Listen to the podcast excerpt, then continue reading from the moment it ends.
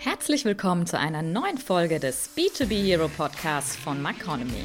Hier sprechen wir über Themen aus B2B Marketing, Kommunikation und Vertrieb. Bei uns berichten wahre Heroes aus der Praxis über die neuesten Trends und aktuelle Entwicklungen. Viel Spaß bei unserer heutigen Podcast-Folge.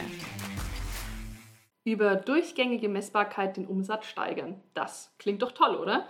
Doch wie setzt man das um und was gilt es zu beachten? Darüber wollen wir in unserer heutigen Folge sprechen und zwar nicht nur theoretisch, sondern direkt anhand eines Cases. Damit sage ich Hallo und herzlich willkommen zum B2B Hero Podcast. Mein Name ist Alicia Weigel und ich habe es gerade schon angekündigt, heute geht es um einen Case, nämlich um Trumpf. Und dazu habe ich mir die liebe Katrin Jöst eingeladen. Liebe Katrin, schön, dass du heute hier bist. Wie geht's dir? Ja, wunderbar. Wir sind hier auf dem B2B Marketing Days und äh, danke für die tolle Plattform, endlich wieder live und dann die Gelegenheit, unseren Case und was wir gelernt haben im Rahmen von Marketing Excellence bei Trumpf auch nochmal einem, einem breiteren Publikum, wo vielleicht nicht jeder heute dabei sein kann, vorstellen zu dürfen. Wunderbar, das klingt doch schön. Ähm, ich habe dann den Namen deines Unternehmens gerade schon gesagt. Trumpf ist mhm. vielleicht dem einen oder anderen auch schon mal über den Weg gelaufen. Magst du vielleicht trotzdem noch mal ganz kurz erklären, mhm. was dein Unternehmen macht und was du dort vor allem auch machst? Ja. Also Trumpf, äh, ich kann mich erinnern, ich habe vor zehn Jahren oder jetzt inzwischen sogar noch länger habe ich auf Unternehmensseite für Trumpf gepitcht und hatte dann erwartungsvolle Augen bei meinen Kreativen, die meinten auch super Schokolade, äh, Strümpfe oder ähm, Motorräder. Und nein, es ist auf den ersten Blick nicht ganz so spannend, aber auf den zweiten sehr spannend tatsächlich. Wir machen Industrielaser für die industrielle Fertigung und Werkzeugmaschinen, sind da Weltmarktführer, so ein schwäbischer Hidden Champion mit 15.000 Kolleginnen und Kollegen weltweit.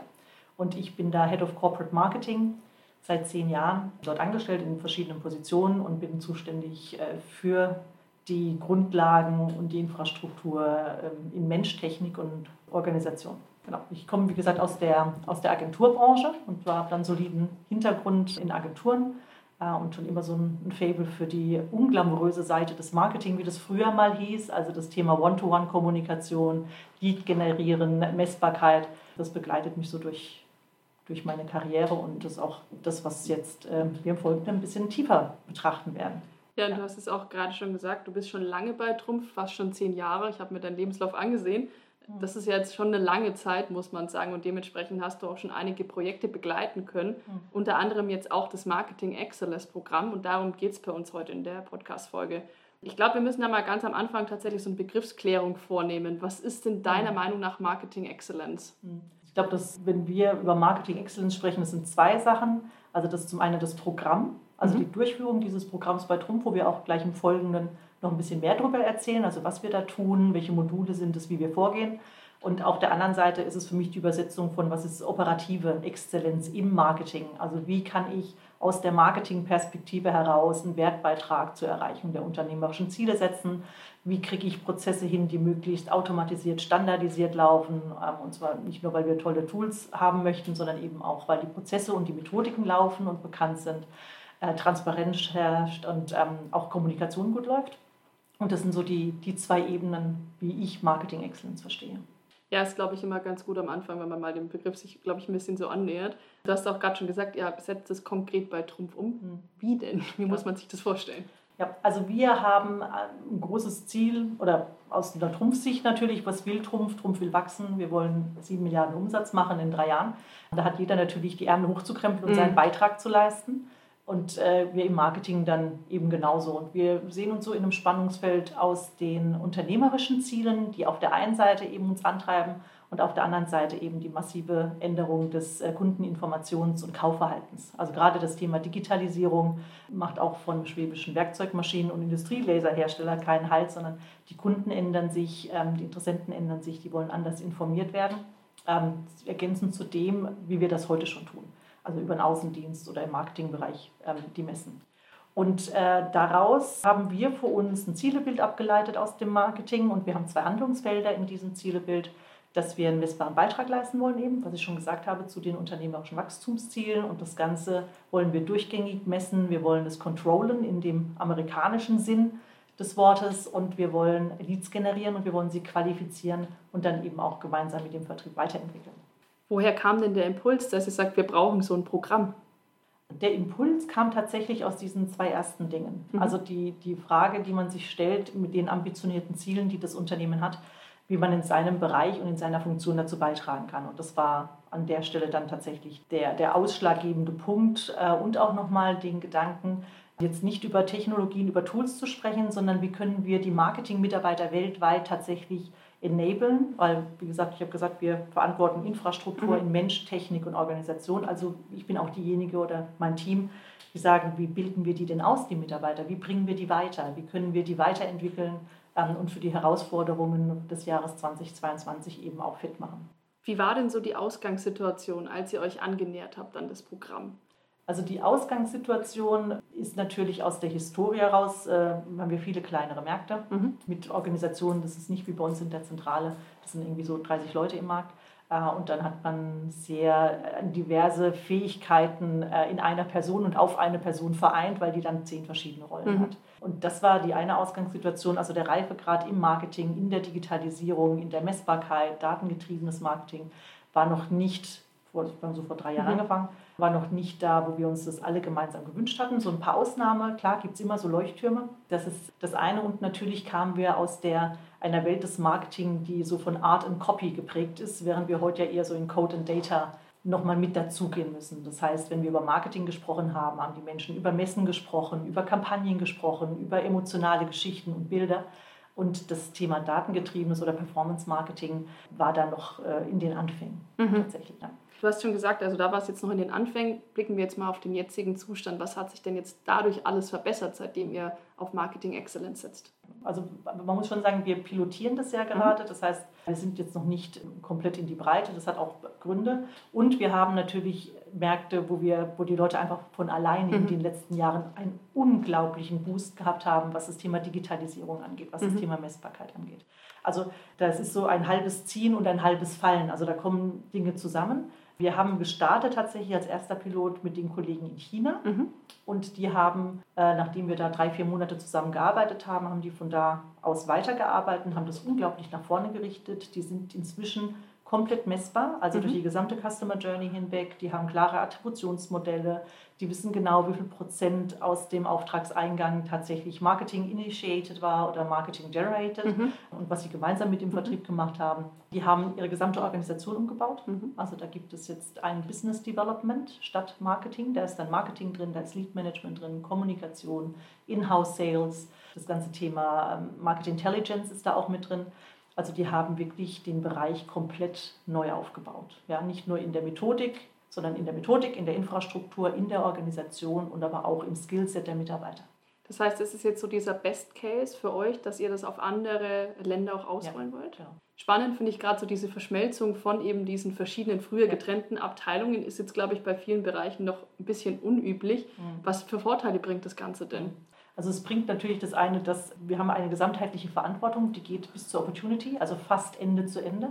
Ähm, da gibt es eine Führungskraft drüber, die kann das dann steuern. Die hat es geschafft, diese sehr tiefen Expertisen zu vereinen und in eine gemeinsame Zielsetzung zu bringen und ein gemeinsames Verständnis. Und ich glaube, das ist ein, ein Riesenmehrwert, der auch nicht über Nacht passiert, sondern natürlich äh, ist China ein Fokusmarkt von uns. Das heißt aber natürlich von unserer Seite, nicht nur wir waren dort, sondern die Kollegen von Sales Excellence waren dort, die Kollegen von Market Intelligence waren dort.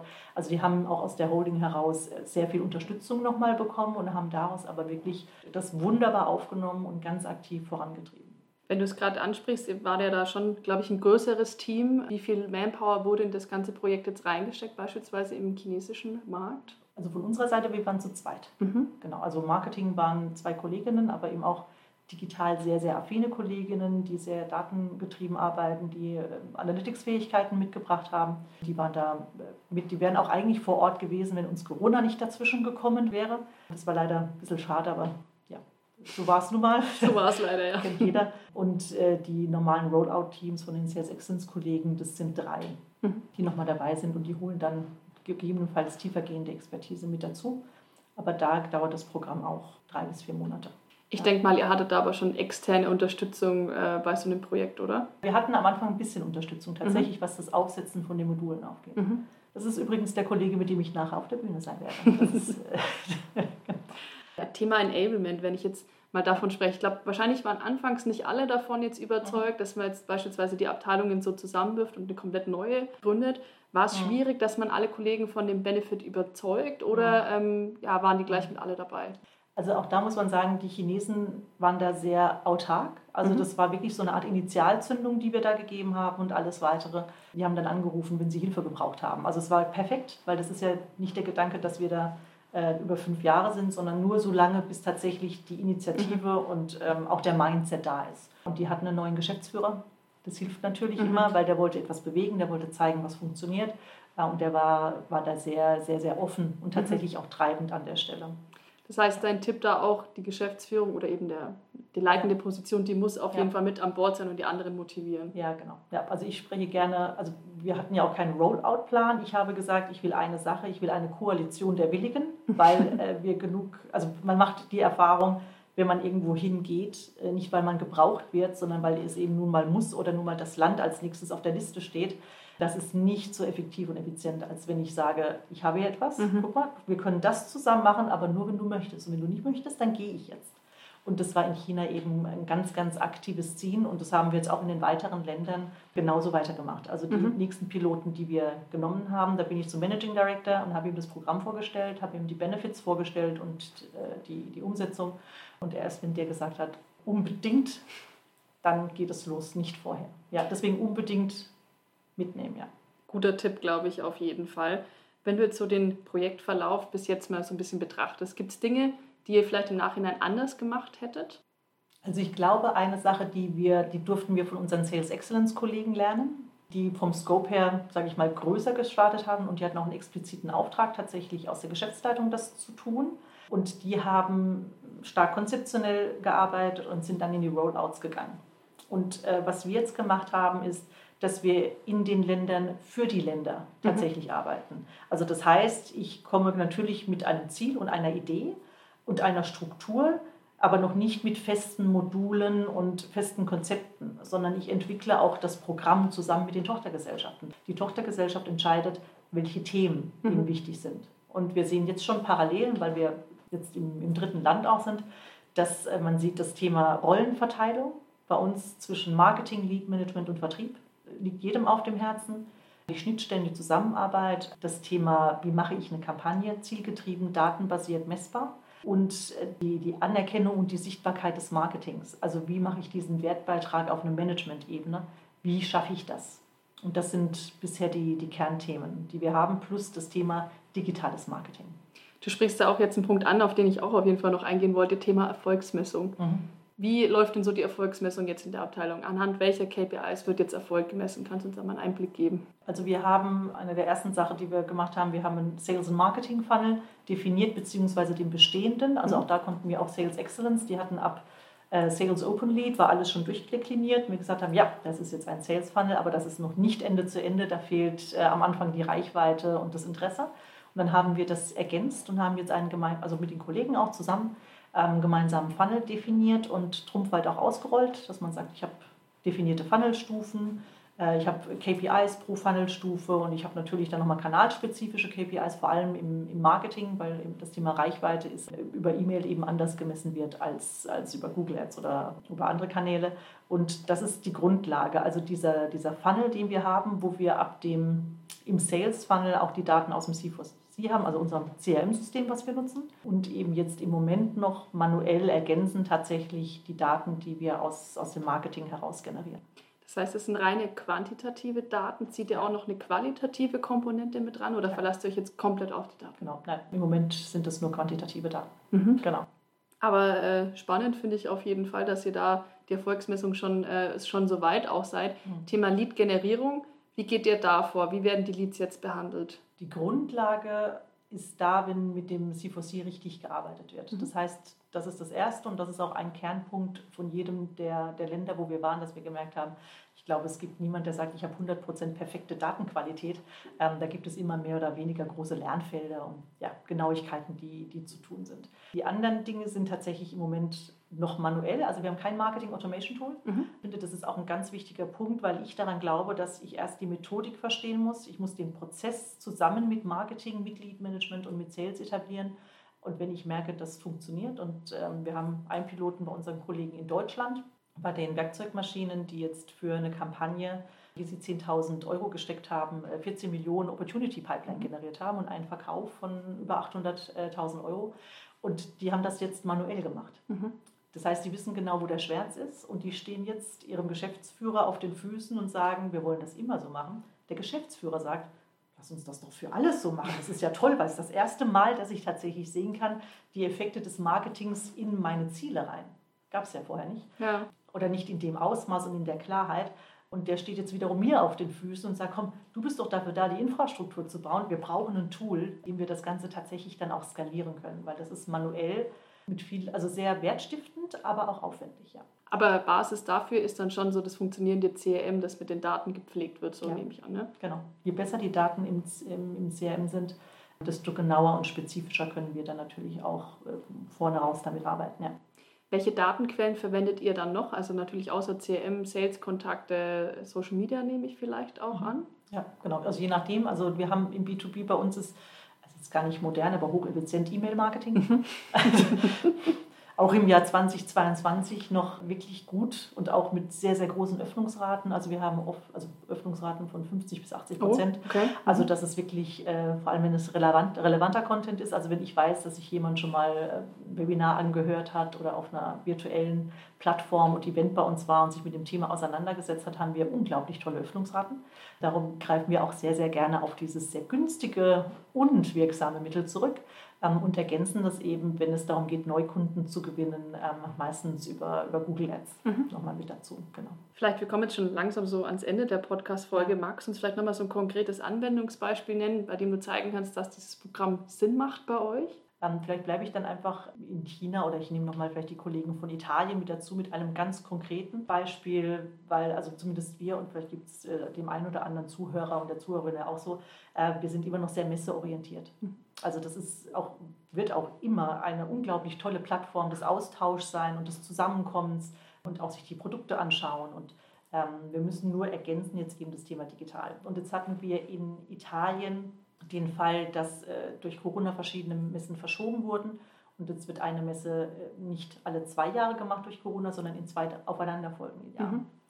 Und dadurch, dass wir jetzt ähm, auf Basis der, der Daten uns das nochmal angeschaut haben und auch wirklich nochmal aus den Zielen heraus gefragt haben, so warum geht ihr denn auf die Messe? Was ist das Ziel der Messe? Hatten wir äh, auch durch diese Funnelstufen, die ich gesagt habe, und die Planung, ähm, haben wir uns jetzt, beziehungsweise auch der, der italienische Geschäftsführer, aktiv dafür entschieden zu sagen, wir versuchen es mal, wir gehen nicht auf diese Messe. Das ist eine sehr, sehr mutige Entscheidung. Mhm. Also deswegen wirklich Respekt dafür. Ich, und er hat für sich angenommen, dass wir die Ergebnisse, die er erzielen muss, weil er hat ja auch sehr ambitionierte Ziele für seine Tochtergesellschaft, dass es jetzt durchaus auch andere Kanäle und Maßnahmen gibt, wie man tatsächlich auch ähm, aus dem Marketing heraus äh, seine Vertriebsmannschaft unterstützen kann mhm. und mit schönen und hochqualifizierten Leads versorgen kann. Und jetzt hat er für sich mit uns gemeinsam die Entscheidung getroffen, jetzt gehen wir nicht auf die Messe, sondern wir gehen zielbasiert ran, ähm, machen verschiedene Kampagnen äh, und werden dann das, was wir sonst über die Messe generieren, ähm, dieses Jahr über andere Wege generieren. Finde ich, find ich auch einen mutigen Schritt auf jeden Fall. Aber ich, ich könnte mir gut vorstellen, dass es sich auch noch weiter lohnt, dass man da mutig ist und dass man eben auf die digitalen Kanäle setzt, wie es ja, ja immer so schön heißt. Genau, das bleibt jetzt uns und vor allem auch den italienischen Kollegen, das zu beweisen, dass das eine sehr, sehr gute Entscheidung war und dass man äh, das zumindest mal einmal, wenn es jetzt doppelt ist, quasi mhm. dann auch aussetzen kann. Ja. Da bin ich auf jeden Fall auf die Ergebnisse gespannt. Ich glaube, das geht uns allen so. Aber wir sind sehr optimistisch. Ja. Das klingt doch gut. Ich habe jetzt tatsächlich nur noch eine letzte Frage. Ja. Ähm, und zwar, wie geht es denn weiter bei eurem Exzellenzprogramm? Du hast gesagt, das soll in anderen Ländern auch noch ausgerollt werden. Was ist denn danach geplant? Also tatsächlich äh, sind wir jetzt mit Ausnahme von, von China, wo wir nur drei bis vier Monate waren, in den anderen Ländern sind wir ein Jahr bis anderthalb. Weil wir wirklich nachhaltig die Methodik verankern wollen, dass die Kolleginnen und die Kollegen vor Ort wirklich wissen und das für sie in Fleisch und Blut übergegangen ist. Das ist das Ziel und das mache ich nicht in drei Wochen. Und jetzt ist der Plan, äh, wir haben das Ganze nochmal runtergerechnet, wir haben einen Business Case gerechnet, was der Mehrwert ist, was die Generierung in Order Intake und in Marge ist. Und der geht im Winter jetzt äh, in eine finale Abstimmung mit unserer Geschäftsleitung. Und wenn die Kollegen sagen, jawohl, wir investieren dieses Geld, das ist sehr gut investiertes Geld, dann werden wir das Ganze nochmal in die Breite tragen und ähm, nochmal die nächsten Länder nicht erst in einem halben Jahr oder einem Jahr mit aufnehmen, sondern kurzfristig sobald wir dann entsprechend im Team gestärkt sein werden. Das klingt doch gut. Ich bin gespannt, was sich daraus entwickeln wird. Und ich glaube, ein Vorteil habt ihr auf jeden Fall, Messbarkeit ist bei euch schon gut etabliert und wird auch immer besser. Da könnten sich andere, glaube ich, noch eine gute Scheibe von abschneiden. Ja, trotzdem ist es ein Schritt für Schritt, es ist mühsam und ähm, ich wünsche jedem eine sehr aktive Sturheit, äh, weil das passiert nicht über Nacht. Also auch die Kollegin in China, wie gesagt, drei Jahre. Ja. Und das ist, ja, das ist eine kleine, schlagkräftige Einheit. Also es ist trotzdem eine Herausforderung. Ja. Guter Reminder, glaube ich. Step für Step sich annähern an ja. das Thema. Wie immer, wie es so schön gilt, nicht alles auf einmal wollen, langsam sich annähern. Ja. Danke dir, dass du heute hier warst. Super spannendes Thema. Wir könnten noch deutlich länger reden, wie wir merken. Leider ist unsere Zeit schon wieder vorbei. Vielen Dank, dass du da warst. Jo, herzlichen Dank für die Einladung. Sehr gerne. Liebe Zuhörer, auch Ihnen vielen Dank, dass Sie in der Folge wieder mit dabei waren. Wir hören uns dann bald wieder. Bis dann. Das war's schon wieder mit dem B2B Hero Podcast von Maconomy. Wir hören uns bei der nächsten Folge wieder. Damit Sie auch in der Zwischenzeit auf dem neuesten Stand bleiben, schauen Sie doch mal auf www.maconomy.de vorbei. Dort finden Sie spannende Artikel zu Marketing, Kommunikation und Vertrieb für Industrie- und Technologieunternehmen. Bis zur nächsten Folge.